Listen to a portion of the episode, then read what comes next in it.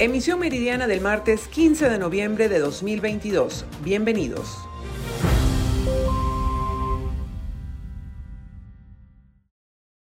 Padres de Juan Pablo Pernalete, joven asesinado durante las protestas antigubernamentales de 2017, denunciaron que los presuntos implicados en su asesinato continúan en libertad. A los 13 guardias eh, imputados, eh, dos acusados por el Ministerio Público, que son los que se encuentran, no se sabe dónde está, y el Ministerio Público ni el tribunal hace lo necesario para ubicarlos, y los 11 guardias nacionales que convenientemente el fiscal del Ministerio Público envió archivo fiscal, están en libertad. en este momento los 11 guardias, los 13 guardias continúan en libertad y el autor material está siendo protegido, no solamente por los otros, los otros guardias que fueron cómplices necesarios en el asesinato, sino también por todo un sistema de justicia viciado en Venezuela. Hoy esos 13 guardias están en libertad y amparados por un sistema que nos niega justicia a las víctimas. Los esposos Pernalete aseguraron que continuarán buscando justicia en los organismos internacionales, esto debido a la presunta falta de voluntad por parte del Ministerio Público y el Tribunal Supremo de Justicia para juzgar a los verdaderos implicados en el asesinato del joven estudiante. Desde Caracas, Venezuela, María Alejandra Silva. El Observatorio Venezolano de Violencia en el Estado Guárico realizó un estudio de violencia de género donde la mujer es la victimaria, es decir, la principal agresora. En este estudio determinaron cinco áreas donde se registran casos de violencia. Uno, el de la la violencia contra la pareja íntima, esa es una de las grandes áreas donde las mujeres son victimarias. Otro es el de el síndrome de la mujer maltratada, la mujer que comete homicidio para tratar de escapar de una relación traumática. El otro es la presencia de psicopatías y factores orgánicos por ejemplo, un, este, eh, episodios psicópatas, pero a veces eh, factores orgánicos, fallas de neurotransmisores. ¿no? Y eh, los otros dos grandes temas son las mujeres filicidas y la violencia obstétrica. En cuanto a los casos de violencia obstétrica, la organización aseguró que existen más de 50 casos registrados durante este año únicamente en San Juan de los Morros, capital de esta zona llanera del país. Estos eventos fueron recopilados a través de notas de prensa, redes sociales e incluso entrevistas con las propias afectadas. Salieron a la luz eh, varios casos que se han dado, sobre todo en el municipio de Rocio, de muertes de mujeres aparentemente sanas, que van a una cesárea y, salen muertas. Y la que no sale muerta sal, eh, este, relata una historia de horror en el trato, este, un, trato descortés, un trato soez, incluso reciben castigos físicos cuando vocalizan en pleno trabajo de parto. Por ejemplo, el, depilado obligatorio sin consultar, ya se sabe que, que, este, el, depilado perineal es, contraproducente para, la recuperación de, de, del posparto, para la evolución del posparto. Este, hay unos cortes eh, eh, vaginales que se hacen para entre comillas, facilitar eh, la expulsión del feto. este, eso a veces no están médicamente indicados. Este estudio se llevó a cabo al menos en 15 estados del país. Allí también lograron determinar que no existe información suficiente sobre los casos de violencia donde la mujer es la principal agresora. Invitaron a las autoridades a crear políticas públicas para atender esta situación. En Guárico, Venezuela, Jorge González. Establecemos el presente contacto desde el estado Zulia. En la parroquia Venancio Pulgar de la ciudad de Maracaibo se encuentra el colegio licenciado Henry Oberto, con una matrícula superior a los 230 niños, quienes hoy deben de superar distintos obstáculos para poder entrar y salir al plantel educativo. Este, viendo la problemática que tenemos aquí en la comunidad, que tenemos un colegio donde las aguas están verdes, estancadas. Eso trae diarrea, vómito, el dengue, mucha infección intestinal.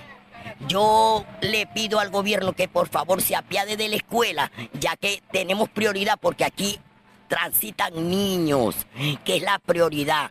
Hasta de los mismos adultos, de los mismos maestros corremos el riesgo, los vecinos, de enfermarnos. Eh, la problemática que tenemos es que la escuela se nos inunda. Todo lo, como ustedes pueden observar, el frente, el costado, todo eso está inundado. Y entonces los niños, para poder entrar, incluso hasta nosotros los maestros, tenemos que entrar arreguindados de la, de la cerca. Entonces, la insalubridad que hay es horrible. Zancudo, sapo, de todo hay.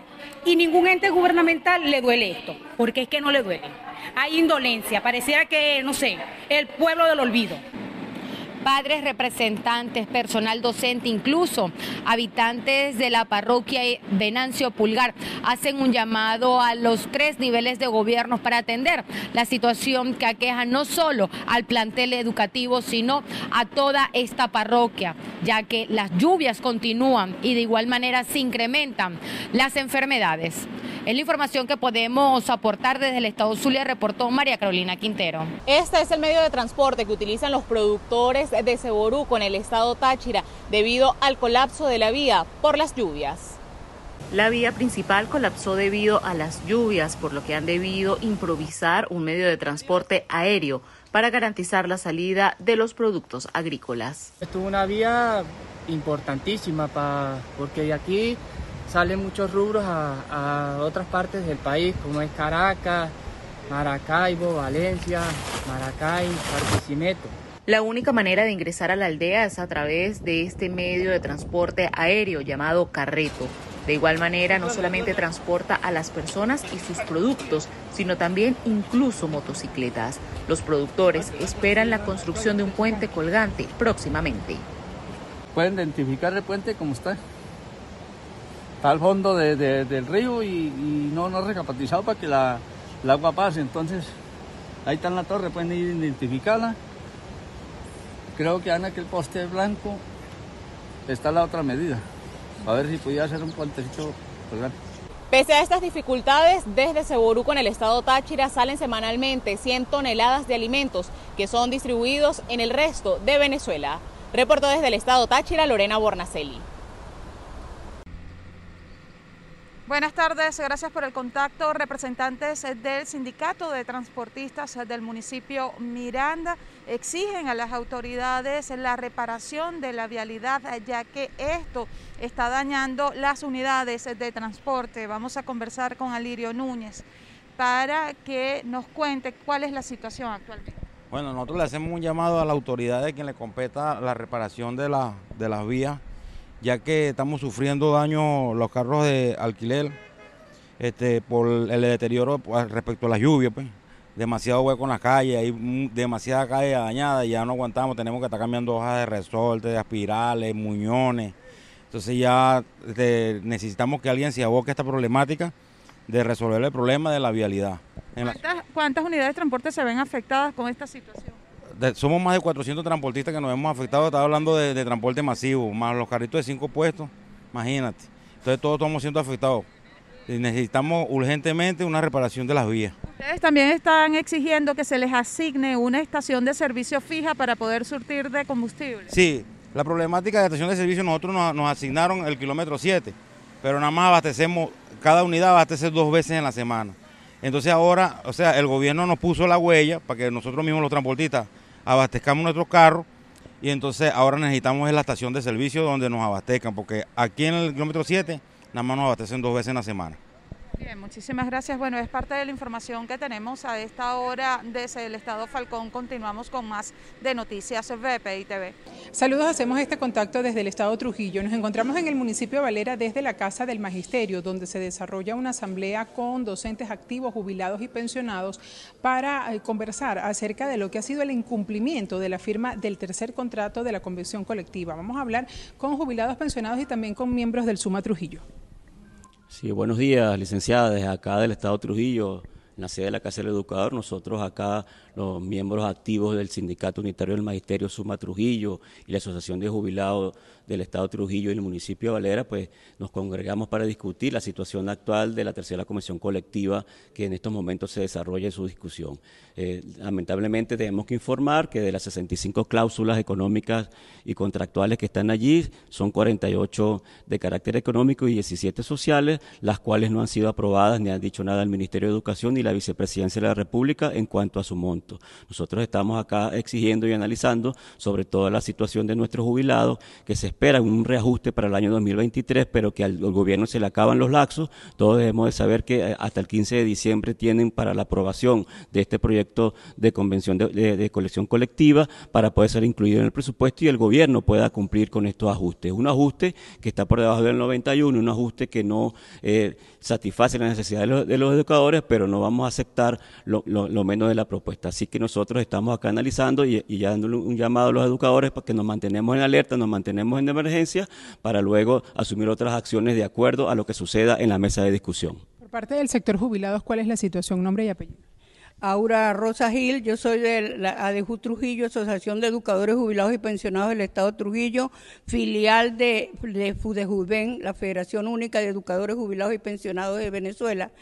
Estamos aquí presentes los jubilados siempre al llamado, pero estamos súper sorprendidos de la negativa a seguir las discusiones de la convención de la tercera convención colectiva, donde nosotros estamos exigiendo los 180 días de, bono vacacional. Estamos exigiendo que nos, que nos coloquen los 28 días que nos tocan por ley, 28 días de, aumento salarial, y también estamos este, solicitando que este, las primas, y este, todas esas primas que fueron de, este, desterradas de, nuestro salario, eh, la estamos solicitando más. El, eh, estamos solicitando la antigüedad. Nosotros nos tomaron en cuenta antigüedad, eh, ya fuimos jubilados, este, no nos toman en cuenta antigüedad, tanta prima. Y eh, ahora nos ofrecieron 300 bolívares trimestral, según la, la, contratación de ahora, para medicamentos. Ojalá que eso se cumpla, pero sí estamos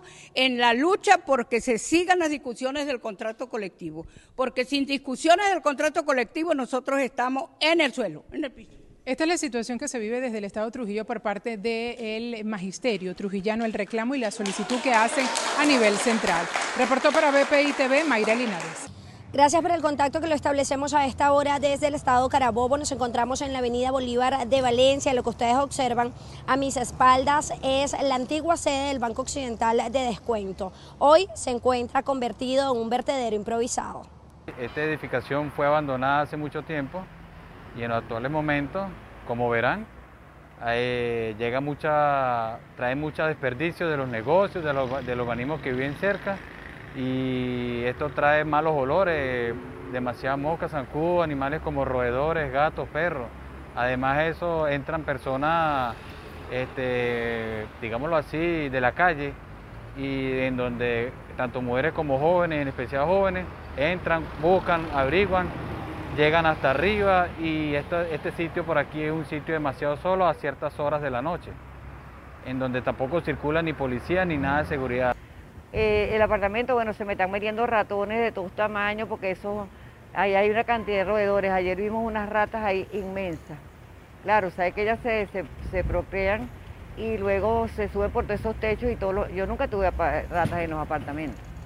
Y otro que los comerciantes no colaboran Tampoco porque este, todo el basurero que sacan de todos los desechos para donde comida, los tiran ahí también. Entonces no colaboran con eso. No entiendo, porque aquí el aseo pasa todos los días de domingo a domingo. Y esa parte no la entiendo tampoco. O sea que tampoco colaboran. Más los vecinos que hay por aquí, todo el mundo ahí tira la basura.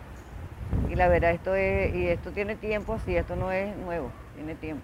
Los afectados aseguran que transitar por las noches eh, adyacentes a estos espacios es casi terrorífico, pues hay delincuentes que se esconden para cometer sus fechorías. Los afectados solicitan saneamiento de estos espacios. Desde el Estado Carabobo, región central de Venezuela, reportó para ustedes Ruth Laverde. Así es, gracias por el contacto. Es que de acuerdo a la información aportada por parte del comité organizador a esta cita, acudirán seis agrupaciones entre regionales y nacionales que deleitarán a los presentes con diversas piezas teatrales. Veamos. Pero el orgullo de ser de los seis mejores festivales de Latinoamérica, de los tres festivales más importantes que tiene Venezuela, eso no nos lo quita nadie. Y eso somos porque tenemos un pueblo que asiste todos los años, porque tenemos artistas en el país que dan lo que sea por venir, Nos hubiera encantado este año recibir a otros grupos que querían venir, no importaba la condición en que vinieran, y que no pudimos, no pudimos ir. También uno tiene que arroparse hasta donde da cobija.